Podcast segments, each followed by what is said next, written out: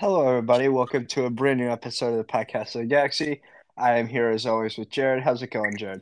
It's going very well. How are you? Pretty good. Uh, obviously, uh, we just uh, we are we have just seen Ant Man and the Wasp: Quantumania.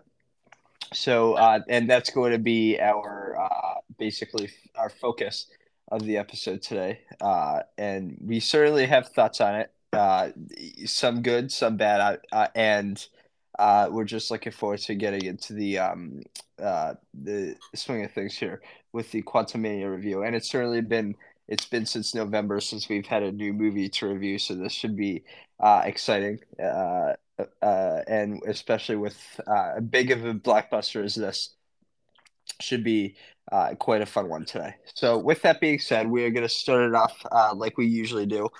So, we are going to be giving our very first reactions to this film. We're going to be going into a little detail about the characters, some of our favorite parts, some things that we didn't necessarily like, because I know we both kind of had a little bit of that throughout, and uh, end credits, stuff like that, and just a small little preview into how we think the events of Ant Man and the Wasp Quantumania tie into the upcoming Avengers movies that we will have. So, with that being said, let's get right into it, Jared. Uh, what were your first reactions uh, following this film, seeing this film? So, I mean, overall, it was very positive. I, I, I really liked the movie. It was really good. We obviously we went to see it together. When I came to the movie theater, I, I really liked it. There were there were a couple aspects that I had gripes with. We'll get to those a little later. But I mean, first of all, gotta get this out of the way first. Kang, absolute menace. Oh my god. He was so amazing. Jonathan Majors cannot I, I can't give him enough credit. He was such a good actor. He was he was the epitome of evil. Like he was evil. It was crazy. It's such a great actor, and he played such a good role. He was easily the star of the movie, and I don't I don't think anyone compared, not even close. But he one of the best villains that we've ever had, maybe the best villain that we've ever had in terms of performances. I, I absolutely loved it. In terms of the Ant Man factor, it was very good. A big adventure, super cool cinem- cinematics, very very visually pleasing. A lot of stuff going on. They seem to be give. They seem to be very creative with what they were doing. And obviously, again, there was a couple gripes that I had, but that comes with the territory. That comes with a movie and you know I've had time to stew over things, and we'll get to those later. But overall, it was just a very positive experience. Yeah. So, uh, first of all, I would also agree that it was a positive experience for me too. Um, when the reviews came out, I'm gonna I I. I I would like to kind of steer away from having the re- reviews be a factor into this episode, obviously, but I do want to touch on it real quick. Um, I was like, for the very beginning, I'm not sure how much I bought into the reviews because I do think, and this isn't just me trying to like, like people can have their own opinions. They didn't like the movie. That's obviously very fine. And and there were like I like you said, Jared, there were a few gripes with it. In no way, shape, or form would I ever give this. I think it's at a 48 right now. I think that's what it's zeroed in on in no way, shape, or form does this deserve that rating that it got on Rotten Tomatoes. So I do just want to say that, uh, and I, I knew ahead of time that I was probably going to like this more than the reviews, considering it did introduce Kang, and it most and it, I I was expecting it to be fun like the Ant Man movies usually were. That's how I went and expecting it. I wasn't expecting an Avengers level film. I came out quite satisfied in the end. So I absolutely do not agree with the score that it got. Not that I really not not that score should actually matter when people are going to uh, see a movie or the general audience at least. So I certainly do not believe when we talk about the ratings that it deserves to be crapped on as much as it has been. Besides, I do think the general audience, especially since when you look at the general audience Rotten Tomato score, is a lot better. That's at 84. So, and that's probably where um, I would land. I could even say a little bit lower than that, so like maybe 80, but um, maybe maybe high 70s.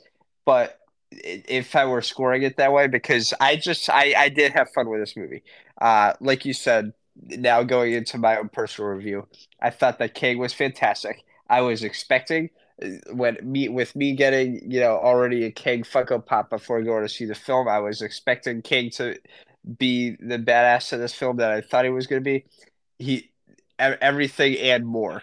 Um, there were some very, and I'm going to go into detail about this later, but there were some very, very, very cool moments with Kang in this that made me go, oh shit, the Avengers are screwed. Um, and I loved the Ant family dynamic once again. That whole aspect of family has been a gr- very driving force behind the uh, a lot of people's uh, liking it in the first two Ant movies. I love that we got the father and daughter dynamic once again uh, with with with Cassie grown up now, so I like that. I liked uh, Janet's role. She obviously had a massive role, and she was the. If I were to rank character she would absolutely be second on the list because she she obviously had a very important role, and I think Michelle Pfeiffer uh, did a fantastic job. It, it, because this was kind of her biggest film, biggest um, role in the Marvel film so far because we didn't really get to see a lot of her in and the Wasp. Uh, so yeah, I really liked. Uh, uh, why am I forget? Hank Hank Pym did a great job as usual, and uh, obviously Paul Rudd very funny. Um, and I, uh, even though he did have a more serious side, obviously, but Paul Rudd's Paul Rudd. I mean, you can't really go wrong with him. So I enjoyed him, and uh, yeah, uh, Hope actually, I will say something about Hope. We did not get a lot, uh, especially considering the movie was titled Ant Man the Wasp Quantumania. She def- definitely did not have a significant role, but with what we got of her, um, I appreciated, especially in the end there. We're going to talk about the ending, but I did like her role in the end, in the very end.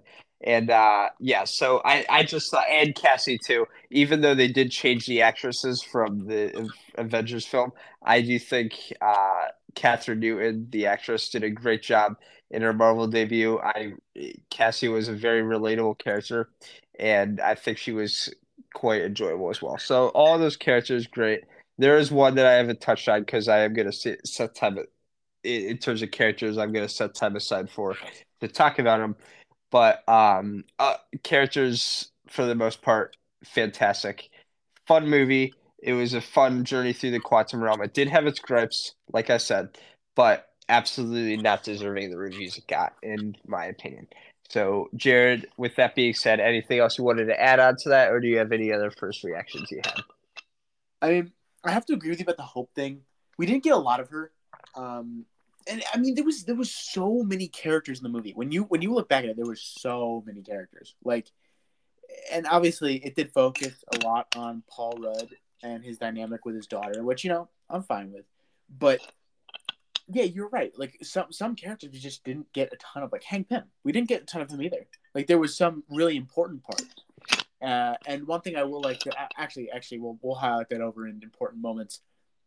But I agree with your point. We didn't get we did some characters we just didn't get a lot of, and especially because it is an Ant Man the Wasp movie. It was a little confusing why the Wasp wasn't in there very much. Yeah, I mean Hank Pym, I would have liked to see more of too, but he did. Then again, he did have a fun role with being the leader of that ant army there. So I I enjoyed that as well. And Michael Douglas, obviously, fantastic actor. So even if it wasn't for as massive a role, it was good to see him. Um. So yeah, those are our first reactions. Uh. So yeah, the consensus, with us at least, is that it was a solid film. Um so and yeah, I would probably Jared, I did want to ask you this before we move on here. And I know I've probably told you this, but I wanted to know if this sounds accurate to you. But um, I will confidently say, and obviously we're going to be doing some more rankings like this as we go along. So you're to, I'm going to be able to go in detail about this. But um, and this is one of the reasons why I don't agree with the reviews. Um, I th- I was concerned that this was going to turn into a Thor: Love and Thunder type movie where they were going to focus on the comedy aspect. Uh, and and which kind of like would have uh, similar to how it screwed over Gorr the it would have screwed over Kang's introduction. Um, I don't think that's the case at all for this film, and I do think this is a better film than Thor: Love and Thunder. And where I compare this to other films, I actually think I like this, enjoy this more than Multiverse of Madness, things like Eternals, things like Black Widow. So yeah, this is certainly um, while while it hasn't been my favorite film since Endgame, this is certainly like either I I don't know if I'm not going to think about it right now, but it definitely lands uh, fourth or fifth range in ter- out of all the movies that have come out since Endgame. So Jared, what are your thoughts on what I just said? Well, first of all, I, I don't know how I forgot to mention this, but the ratings were insane. Like yeah. I don't understand. All right, so I will I will bring up one thing that I do agree with the ratings. There were some characters who didn't serve a purpose.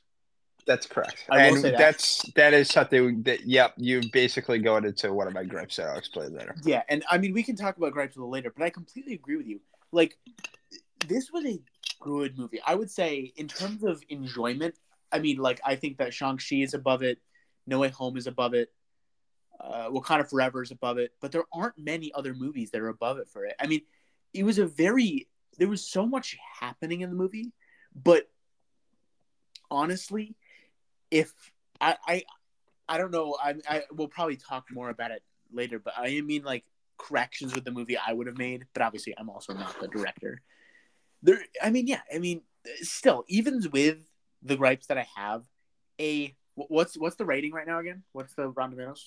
Forty eight. Forty eight percent. That's just ridiculous. There are so many worse movies that have way better, and honestly, that's yep. why I don't really trust uh, Rotten Tomatoes very much. Yeah. No, I mean it, it is what it is. Like I said, critics, you know, this probably was not. I mean, when you look at the fact that this is all in the quantum realm with a whole lot of CGI and uh, you know, it probably was not going to do well with the critics, and especially with how weird it was too. Because I mean, it absolutely, it was definitely. I could definitely say it was the weirdest Marvel movie yet. Because you had a bunch of those creatures. You had the ooze. You had. I will say, speaking of characters, Veb, which Veb was pretty funny. That alien, that alien guy talking talking about the holes. I thought that was very funny, but that might not have that might have been weird to critics. So I mean, like I, I, I partially understand that aspect if they thought like the you know the stuff just being the all being in the quantum realm being a little bit too weird and stuff like that, or like kind of like unreal at this point to the point where it's just not even though it's it's a fictional universe it's not realistic at all and it's kind of jarring so th- that would be the only possible reason why i believe that they would rate this this low. Other than that, I think it's a very perfectly quality, per, perfectly fine quality of a film. Um, what I would expect from a trip to the quantum realm. So, but yeah, I'm not gonna go into the reviews anymore because it's pointless when obviously we're here giving our own review. So, but yeah, I I enjoyed it. I think it's much better than a, quite frankly quite a few Marvel projects out there in my opinion. Not the not the best. I not I wouldn't even put this in my top ten. It does, definitely does not crack that, but it, it, it's it's certainly a movie I'm gonna go be going to watch back on Disney Plus. So uh, and, and because I I think that it's because you know it's it's a fun movie in my opinion, and it does it is very critical uh to set up uh the future of the MCU. So with that being said, actually, we are going to take the time now to go into gripes because I feel like that's you know we we're going to get into even more positives at the end of the show, so we're not going to uh, uh, we're not going to cover the good and the, the bad. So let's just go to the gripes we had because they're like I said, while this is a uh, a forty a forty eight percent. I, I definitely and while I think that this deserves uh, more credit than it's receiving, there were a few gripes. So, Jared, what did you did you uh, have any takeaways in terms of the flaws of this film? Well, um, I mean, I, I agree with you on some things. One thing that you know I talked to you in school about is yeah, yeah. So MODOK was when when I saw him in the when I saw him in the trailers, I was very excited. He looked pretty menacing and I was really excited to see him in the movie. However, he to me was very, very, very underwhelming. And now that I've gotten time to think about it, it just wasn't what I wanted. I mean, he was completely just, I mean, absolutely spit on and laughed at throughout the entire movie. Um, and one of my favorite things about uh, MODOK is that how he's so smart. W- a direct quote from the comics is that MODOK's intelligence was increased to the nth term, which pretty much which pretty much means he's infinitely smart. And I would not say that this MODOK was infinitely smart at all. He was um he I, I don't think he was smart at all actually. It was just, you know, it was a little disappointing. But again, it comes with what you enjoy. Like if you were looking if, if you're finding like a character that can just be laughed at, it's kind of like a punching bag, that's fine. Then you'll love you'll love MODOK. But I mean it just wasn't really for me. But aside from that, the only not the only other complaint but the other major complaint that i have is that a lot of people serve no purpose the entire lead like they, the entire like rebellion group they pretty much did nothing like I, i'm gonna be honest with you they didn't do much at all like yeah they killed some guards but besides that what else did they really do they didn't do much which is a little frustrating but I mean, if they were to do a lot, it would take away from the main characters of the movie. And the fact that there were so many characters in the movie, you couldn't have had them do a ton. That's that's really where my thinking is. But regardless, I still see it as a flaw. Yeah. So first, I'll touch on what you just said. Wait, I'm assuming you're done listing them, right, Jared? Before uh, I. Yeah, I, I mean, I suppose, but I mean, I'm if I think of any in the future, I'll I'll just bring up. Yeah, yeah. So um, the, the characters thing, yeah, was a little. Um, I was expecting more out of Bill Murray, Murray's character. That's Krylar. That was one example. Um, turns out he was just like you know a um, a jerk and was basically eaten by a big uh, tentacled creature. So, like five minutes after his introduction, so I it, that's kind of a waste of Bill Murray. I kind of have I I'm not the biggest fan of Bill Murray anyway, so like I'm I wasn't like I'm not incredibly disappointed that I didn't get to see him uh more, but like at the same time it, it is a significant actor and you probably could have used him in a more substantial role throughout instead of just, you know, wasting a actor with the with that high caliber like that in just a five minute scene just to like, you know, reveal that Janet was doing some uh, stuff uh, uh, in the quantum realm. I guess that's the best way to put it. But um, yeah, and obviously the fact that I mean he was built. He he his character development was like proving, you know, that he was stranded by Janet in the quantum realm, and he was kind of like one of those driving forces in making like you know revealing that you know Janet did some harm on his on the population of the realm. But other than that, I do not think Bill Murray was really utilized in a uh, substantial way. And then when talking about the rebellious group, because um, I I mean uh, Quaz, I think his name is, he was a bit wasted. I actually loved the fact that he was a mind reader. I think that was pretty cool, and I and I thought that made for a funny moment when he was uh, reading Scott's mind, and he admitted that it was like not a good superpower to have because everybody's discussing, which is why in the first place I believe that mind reading is like a terrible thing to that would that could happen and why I wish people didn't want it as a superpower because like that's like a be careful what you wish for type thing because that would not be uh, pretty. But I no, I liked uh, Quaz's role, and I wish I had uh, seen more of him though, like you said. And in terms of the other uh, rebel, the other rebellion members, I think they were primarily just used to be, uh, you know, kind of like uh, fed to Kang in the end there. So I understand. I understand that you needed like a group to fight the robots. Obviously, hence why you had uh, the rebel the rebellion in the first place. So I didn't mind that aspect. Just some of the characters like Quaz. Uh, I, I would have liked to see more of him. And then even Veb, I thought Veb was hilarious, especially like I said with the holes joke about him not getting any holes and then him getting holes. That was that was funny.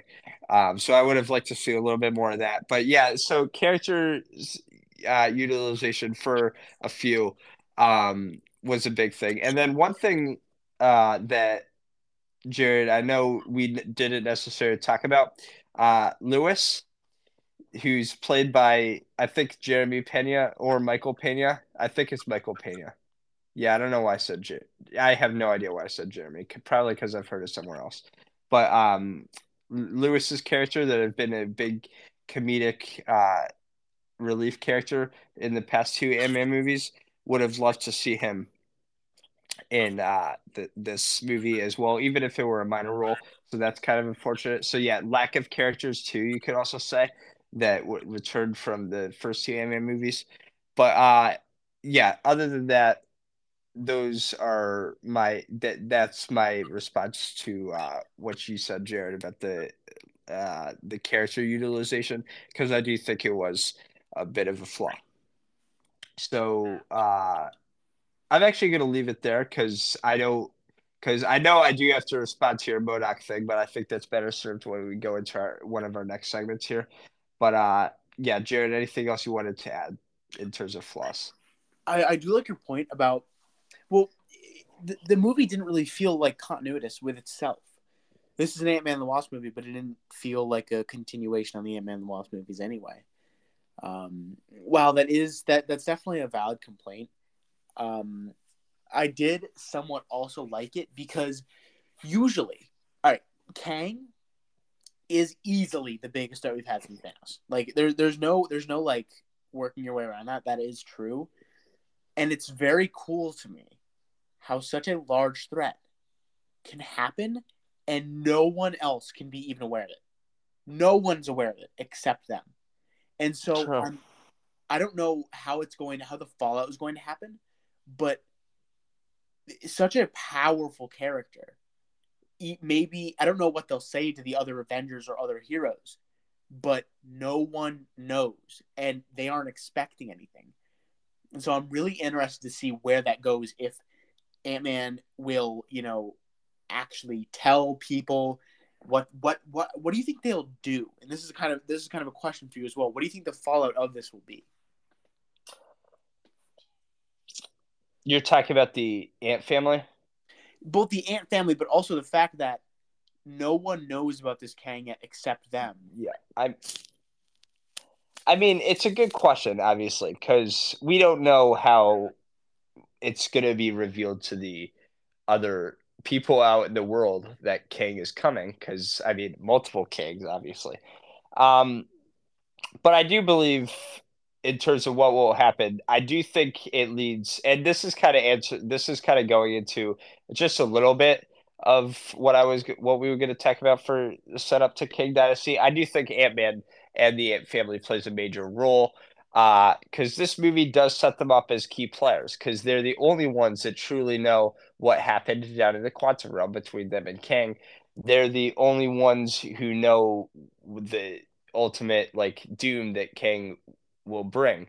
So I feel like they will have an absolutely substantial role, or they better. I mean, they better in the in the future Avengers installments uh, because I you need them to be Kang because especially Janet, because I think Janet definitely is a key uh, player in all this because she was, yeah, she spent time with Kang. The she spent the most time with Kang down in the quantum realm. She truly knows what he's capable of. So I think you especially need her, and and especially with Scott and Hope as well because they've already fought Kang. So and I can't help but thinking as well that the other Kangs will be incredibly pissed off at the Ant family as well. So they they're going to have a very critical role uh, to answer your question, and I think that in terms of the aftermath, they are going to be the first ones that we see, you know, having this major, um, you know, kind of like crisis, knowing that and we kind of got that in the end there with with Scott when he was walking through the town even though like he was all happy that you know he in quotes defeated Kang you know in his mind. He was like but did he defeat Kang? Or is he he did say that if he didn't leave the quantum realm uh there was going to be you know there was gonna it was gonna lead to war. So yeah, I, it's it, he's gonna have a very critical role, and the rest of the uh, family.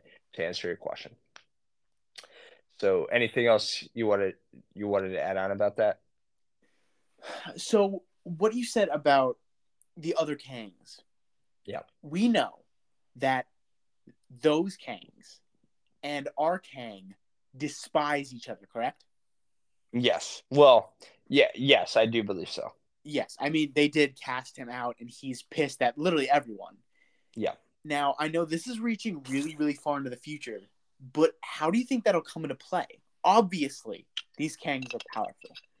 I am going to go out on a limb and say that our Kang is the most powerful. How do you think that'll play into the story? How that we have all these Kangs, Kang Dynasty. Do you think that Kang Dynasty will start off with the other Kangs being main characters and then our Kang coming back and becoming the main villain? All right. So this is this is what I was gonna. I mean, no worries at all, Jared. I was gonna say oh, this towards the end after we started talking about the first end credit scene. Because I, really I, mean, no, no, no worries. I mean, it's better to talk about it than forgetting to talk about it. So, uh, so just to first before I answer your question, Jared. I mean, the first end credit scene, uh, had all the basically all the Kangs going to this Col- Coliseum, which I thought was awesome, by the way. And obviously, Jared, I'll give you time to review that end credit scene afterwards. But I think that uh, the three that we saw at the very beginning, and I do, and I don't know one of them. Uh, I think it was the one on the far right, uh, but I know that Immortus was the one in the middle, and then Rama Tut, which is another Kang variant, was on the left. So, but all three of those, obviously, they were all Kang variants, as was all the Kangs in the Coliseum. Those, this is here. So this is my prediction as to what's going to happen because I did kind of form kind of like this idea of this, uh, and then I started looking like online when I saw even more, even more like reactions to this. I saw a little bit more of what I was kind of going for after seeing this. Those three Kangs, I do believe are going to be the main villains in Kang Dynasty. All three of them. I could be obviously just be speculating, but I think those three Kangs are going to be the main villains. You're going to have a, obviously more Kangs throughout. I feel. I feel like eh, I, uh, that sums up the purpose of having a war between Kangs, multiple Kangs, and not just three of them.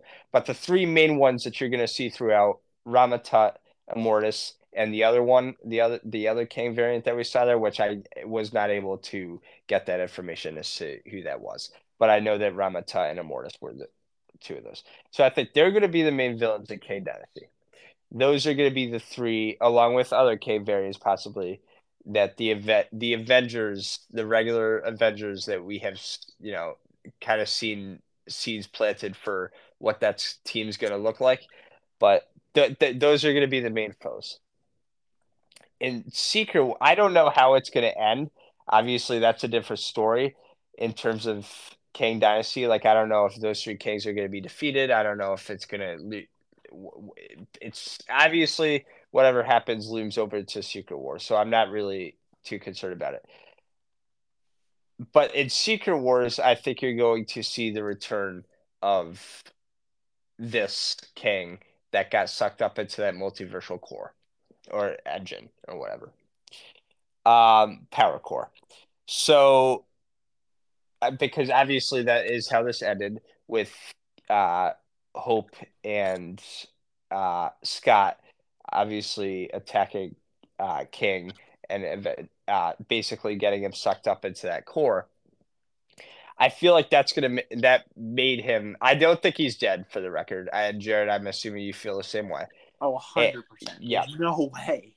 And with that power that he consumes from that core, I think that's going to turn him into the main villain of Secret Wars. And at this point in time, you're going to have a bunch of other uh, legacy heroes being introduced because it is Secret Wars, and that's what you're going to need. So, you, and with some other Kang variants involved, I think I think that's what it's going to look like. So, with those three Kang variants being the main guys at Kang Dynasty, with uh, this Kang that we saw in Quantumania being the villain in Secret Wars. So, Jared, that's my long answer to your response. But I do want to know what you think of that, though. So, I like it. I, I do I do like it. Um, one one thing like there is there's obviously that super small chance that that Kang is dead.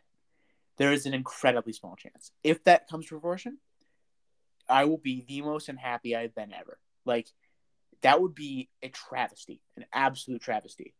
But I do I do agree with you. I think that Kang Dynasty is going to be about a an entire dynasty of Kangs. It's not necessarily a dynasty ruled by Kang. Obviously, it is ruled by Kang, but it's of Kangs in general. And I and I pretty much agree with entirely of, of what you were saying. But I'm really hoping that our Kang comes out and then it's Kang and Doom and uh, well, we'll get to that later actually. But um, I, I mean, I really hope that our Kang comes out and well, if you want to touch on whatever, you, just touch on whatever you think what you want to see happen with the Kangs and Avengers now, because I mean, obviously we're on that subject. Okay, well, so I want Kang to come out. I mean, it could be like an end credit scene in Kang Dynasty, where you know maybe they either defeat the Kang Dynasty or they lose the Kang Dynasty, or they make peace with the Kang Dynasty, something like that and then Kang comes in an end credit scene and you know really starts to mess with things. Now, what I want after that is that segues into Secret Wars, where Doctor Doom has been set up, and then it all intersects with a Doctor Doom and Kang, vil- like a double villain type thing in Secret Wars. I think that would be the pinnacle of Marvel and what could be the best movie that Marvel's ever produced. So yeah, I absolutely I I've been an active supporter of D- Doctor Doom being a Secret Wars because I'm really not too. I I will say this right now because I don't know if I've ever said this on the on a podcast episode before, but I will not be too thrilled if Doctor Doom has no uh, role in Secret Wars since that is a at least in the um one of the more popular versions of Secret Wars, the whole Reed Richards and Doctor Doom dynamic is very, very critical to Secret Wars. And if and while I do believe that Kang is still going to be more of the main focus, if we don't at least get Doctor Doom in some fashion in Secret Wars, I would be a, a tad bit disappointed. He doesn't have to be the main villain, but like you said, Jared, if it's him and Kang teaming up, even if it's Doctor Doom starting off as an anti-hero at first and still in Secret Wars, I do still feel like that needs to happen because look, I love obviously I love the direction they're going with Kang, they're going in with Kang, especially after Quantumania.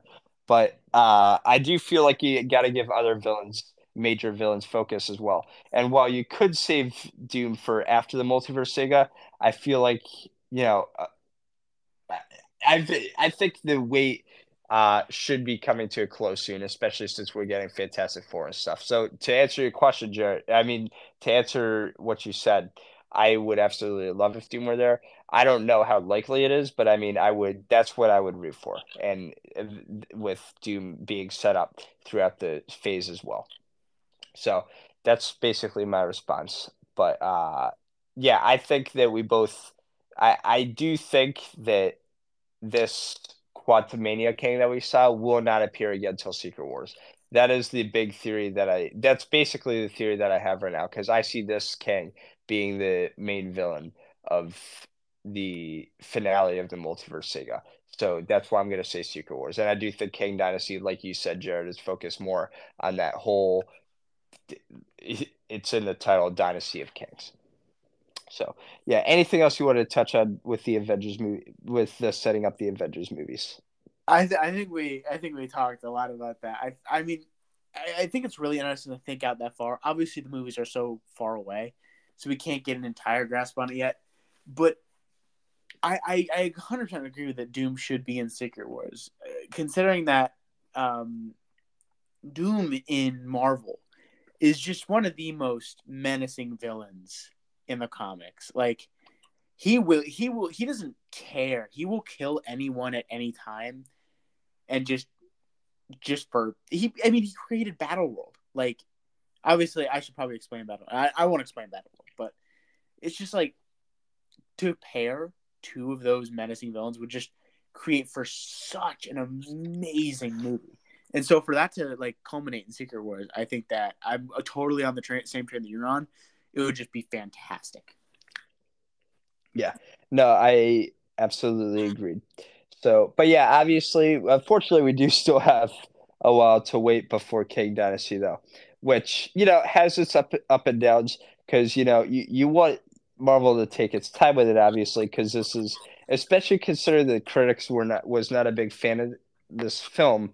Obviously, I do think that you know you need a stronger. It would have been nice for them to get a stronger start in terms of getting good reviews to what's going to lead to Kang Dynasty. So, um, you know, you do want Kang Dynasty to be successful. So I understand why they're taking the time.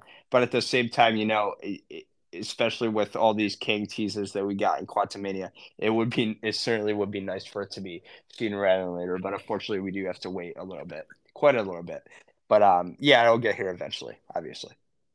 But yeah, that's just a little, uh, you know, dive into the future with those Avengers movies, though. But uh, now, Jared, before we move on, on to the last crash scene and start wrapping up here, uh, is there anything? Uh, is there any other like you know characters you want to touch on, or your favorite parts that you had? Uh, anything like that? Now is the time to say that. So, one part of the movie that I really, really, really liked was obviously uh, it's it's yeah, it, it's surrounding Kang, but I want to address his mannerisms. I I don't know if I don't I don't know if I just like don't notice it in like actors sometimes, but Kang or John, I should say Jonathan Majors. Jonathan Majors incorporated body language and facial expressions in such a masterful way in his character. It was incredible. Facial ticks, the movements of his mouth. I, I've never seen a just pretty much anyone like that in a movie. I don't know if it's just because this is the first time realizing it, Ron, but I, I want to know if you you if it's happened before in the MCU. But like he he he portrayed the villain in more ways than just like acting, if that makes sense. He was he used like everything to become Kang. Uh, and again, I want I want you. I, I don't know if this has happened with other villains, other villains, um, or if it's or if I'm just noticing it now. No, uh, actually, that's part of what what I was going to touch on when I was talking about my favorite parts here. Um, no, I think you're, I you are absolutely not wrong.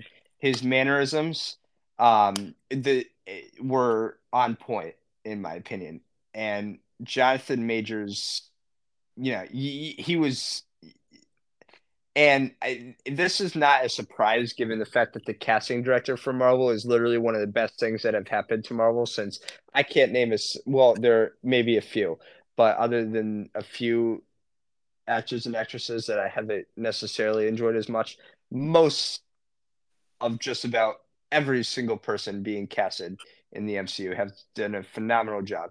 But John Ma- Jonathan Majors uh you, you he just he absolutely brought a very very strong performance. And i will say and this is one of the without kang i certainly would not be hyping you know, you know praising this quantumania movie as much because or without jonathan majors i should say because jonathan majors really did a fantastic job playing kang and w- with the man- mannerisms like with him just walking and holding both of his between him uh, walking, holding uh, his hands together. Uh, even that was like very like you could tell that he meant business whenever he did that.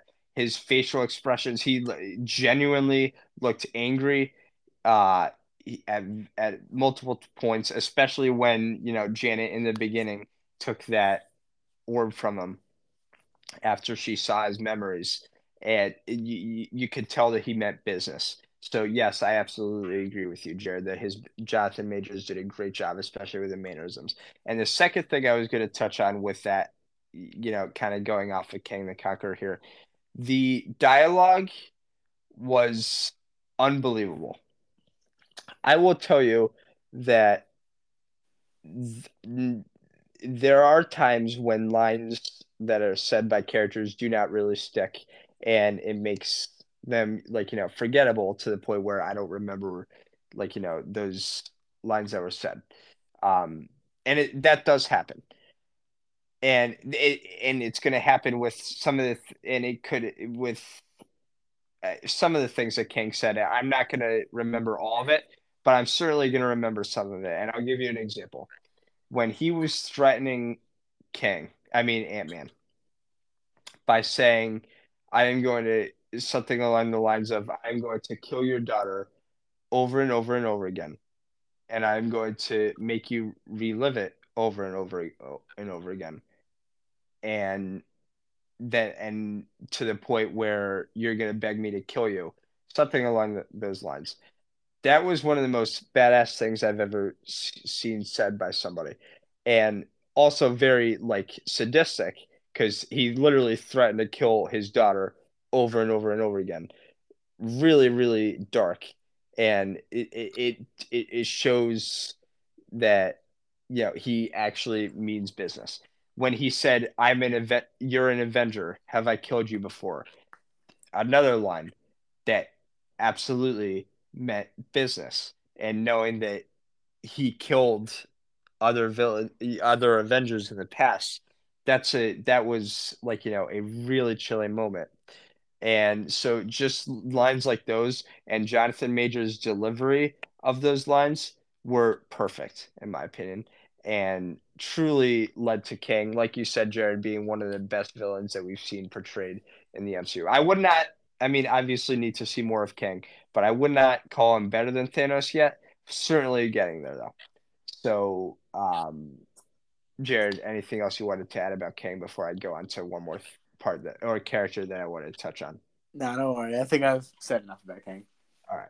So I do need to. It's my turn to address the uh, MODOK thing because this is when I was gonna give my praise actually. Um, I go go. So I was not expecting, and this is partly because I knew that this was going to be there. It was kind of everywhere, and I think the director even said this beforehand that MODOK was going to be revealed to be Darren Cross aka Yellow Jacket. So, knowing that I was most likely going to be seeing him without the helmet, um, I was not expecting a very serious performance in here. Making it a serious performance would have just made it stupid because, and while the whole thing could have been claimed as stupid because it's a big head in live action, if you made him a serious character, I it would have just been it would not have worked well considering I definitely did not take him seriously. And the fact that nobody else really took him seriously what made this work in my opinion. And the fact that, you know, he was meant to be like he wasn't just designed to be the serious character who was, you know, extremely intelligent. And while Jared, I know you had a problem with that, and while I get it, I just don't think that would have worked in live action. So bringing Darren Cross back and in this way turning him into this comedic character and with with this big head obviously what having multiple people acknowledge how in the movie how crazy it is and how like you know wacky it is for him to have a big head worked in my opinion and I, I i just think that with his lines that he he because he had some pretty funny when Scott. Oh, and this is another thing I'll touch touch on with Scott in the um, probability storm with all the different Scotts in there getting the core. Yeah, just to touch on that real quick. That was a very cool scene. Very visually, very visually well done. Um, but when he was down there and he was calling for Darren, and then he said MODOK, and then he and then he finally responded. I laughed at that. I think that just having uh, him saying "I'm not, I'm such a dick" when Cassie was calling him out for being a dick, and he's like, "Well." Uh, talking about like who he did, he didn't know who he was, and but then realizing that he doesn't want to be a dick anymore. While stupid on the surface, I thought it was very very funny, and even his dialogue when he's literally dying like he's talking about how he's an Avenger now and stuff like that, and he's like you know holding with his little baby arm, uh, with his little baby hand touching Scott's face. I actually absolutely thought that was hysterical. Um, I have not laughed at a death scene ever. I, I, don't think until that very moment. So no, where I'm going though is I applaud the fact that they took the risk of including MODOK and I do appreciate the fact that it was used for comedy effect, the comedy effect. And while that's different from what you think, Jared, um, I do have to say it did work for me, considering um, it did make me laugh in the end, and it was memorable. Like I'm going to be remembering some of the things that happened between with uh, MODOK here, and I will say this: when he had the helmet on, it looked very, very cool. So I do appreciate the fact that they took that cool design with the helmet on and everything. And it, he was intimidating a few times. Well, not the whole time. He was intimidating when he was like, you know, confronting Hank and stuff like that with the helmet. I, I want to say with the helmet on, he was the most intimidating, as that makes sense because that's when we didn't get to see the big head. But Jared, anything else you want to touch on with MODOK? I mean, I can definitely see where you're coming from, man. I mean, it, uh, but again, it's it's a total preference thing. Like my the comedy just didn't really fit my style. Yeah. But you know, that's that's that's to to each their own. So I can totally see where you're coming from. But I mean, yeah, I think MODOK. If if you like that type of comedy, he was a perfect character. And if he was so smart, they would have had to. That would have just been another character to develop.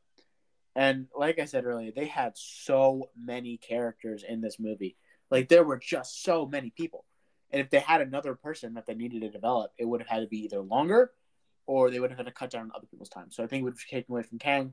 So I do think in the end it is for the best. Yeah. And now at least we can say that we saw MODOK in live action. So it has that going for it. But yeah, I didn't mind the performance it all. Was was it my favorite? No, but I, I thought he did bring a lot of comedic relief there. So and it did not and like I said before, it did not overshadow the main plot like Thor Love and Thunder. So I, I appreciated the comedy that MODOK brought because it didn't seem too uh, jarring in force. So with that being said, we are going to move on to the uh, final subject here, talking about the final, the very final end credit scene that was actually I'm trying to think. Do I want to touch on it? Jared? I'll give you before we go there. Did you want to touch on anything else? Because I do think I just want to touch on one more thing. But did you have anything else you want to touch on? I can't in, in terms of, of anything. Parts? I can't think of anything right now. But what what do you want to touch on right now? Maybe it'll spark something. For me, it was simply just that uh, badass uh, brawl at the end there between Kang and Ant Man because that was actually also one of my favorite parts because it it wasn't Scott shrinking down or growing big in the end there. Because I I mean, side note with him growing big and knocking down those towers and stuff like that, and him like you know, uh, just crushing everything. I I love that, and obviously that's who Ant Man is.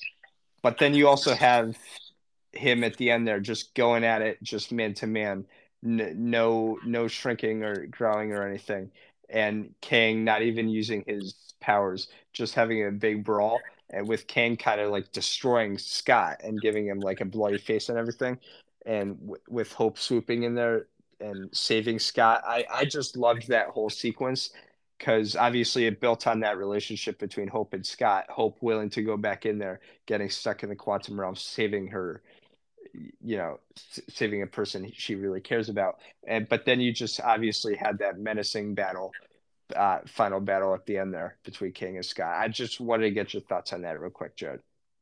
Well i mean it, it was totally different. And that's that's i think why yes. you and i i also liked it a lot.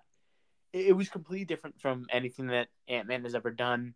It showed a lot of perseverance how he was super just super super in there. And i'll be honest I, I wasn't thinking how they have a portal to the quantum realm so they can just open it. I was I was thinking that the portal was gonna close, he was gonna throw Kang in, and then he was gonna be stuck down there. Yep. I don't know why. I don't know why, but I, I do think it ended up pretty well because that would have been a that would have had to be a, like a whole nother thing. Um, it was good. Yeah. I mean, it was a good scene, and I think that it showed that Ant Man is more than his powers, and he's just a, a very perseverant person as well. And I think that really helped.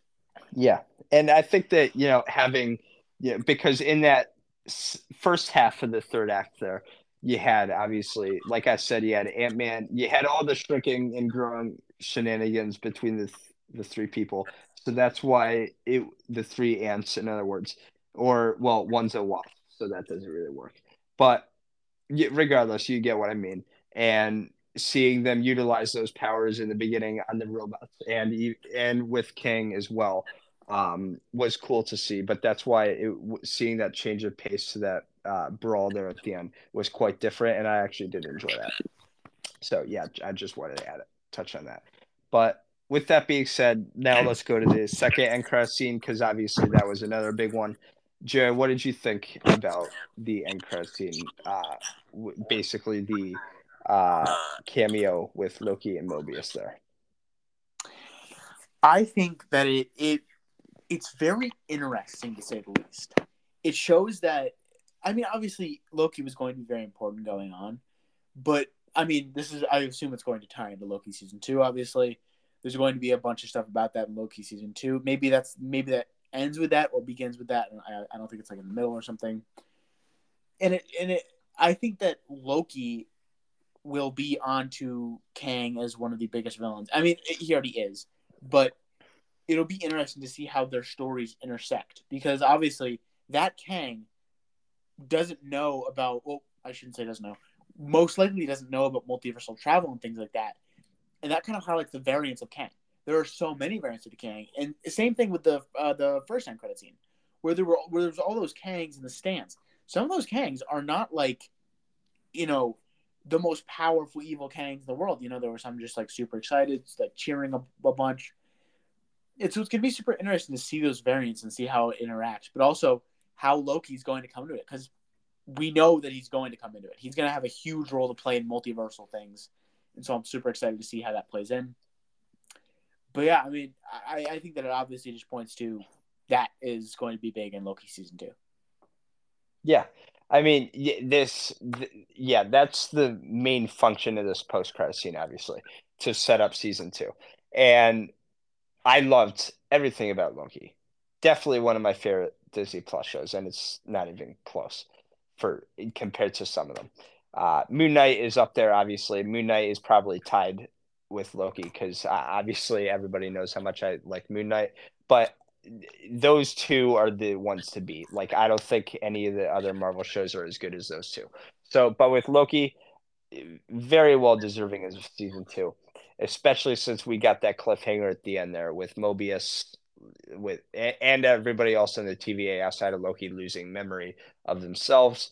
You had that big statue of Kang, and is presuming that Kang is in control now. And then, so what this end credit scene does is it sets up both uh, the idea that Loki obviously knows that there's something something bad is about to happen because he had that very very concerned look on his face when he was watching Victor Timely. And then speaking of Victor Timely, setting up yet another Kang variant in like this scientist Victor Timely. So I think that, and I don't think that the Victor Timely is necessarily going to be a bad Kang variant.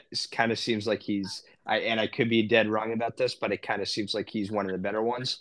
So it'll be interesting to see if he's the main Kang variant that we see, or or there's going to be more in the Loki season two.